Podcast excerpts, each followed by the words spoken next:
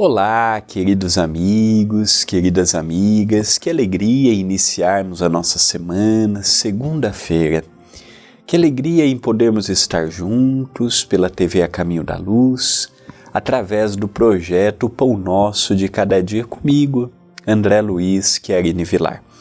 Vamos ver hoje uma frase do livro Passos de Luz, volume 1, o livro de minha autoria cujos direitos autorais pertencem ao Centro Espírita Perdão, Amor e Caridade.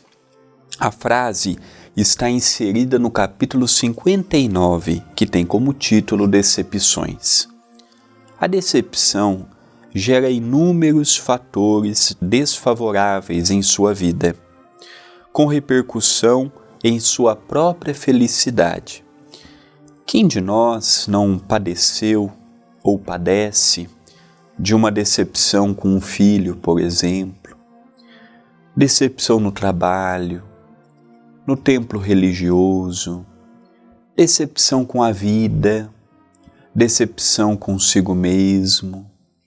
E aí é que eu coloco que a decepção gera fatores desfavoráveis à nossa própria felicidade. Ficamos às vezes pensando naquilo que que foi feito, naquilo que foi falado, naquilo que foi cometido para conosco e pegamos um tempo grande para revivermos. Então vamos alimentando aquilo que passamos, vamos passando novamente.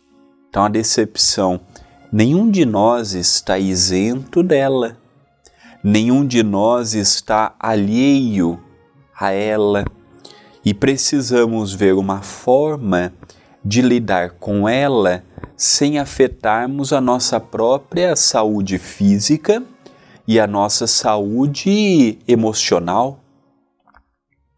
Porque às vezes, através de uma decepção, eu sinto uma apatia pela vida, eu sinto uma apatia pelo semelhante, eu sinto uma apatia pelo meio em que estou.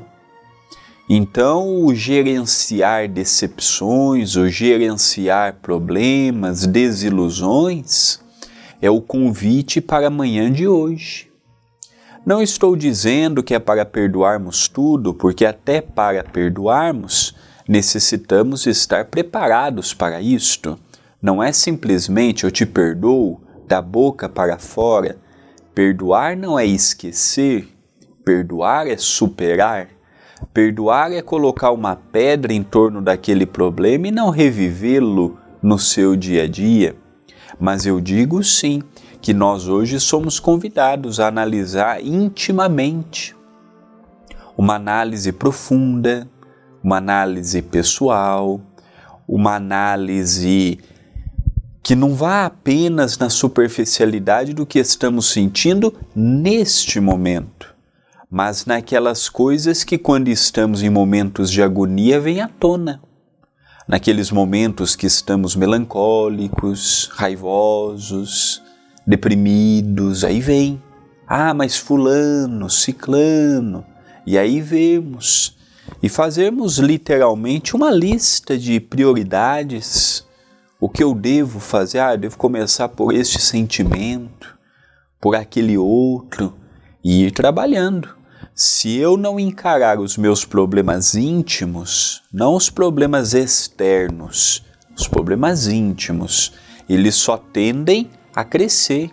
Eles não vão desaparecer porque estamos ouvindo o pão nosso, porque estamos participando do evangelho no lar, não.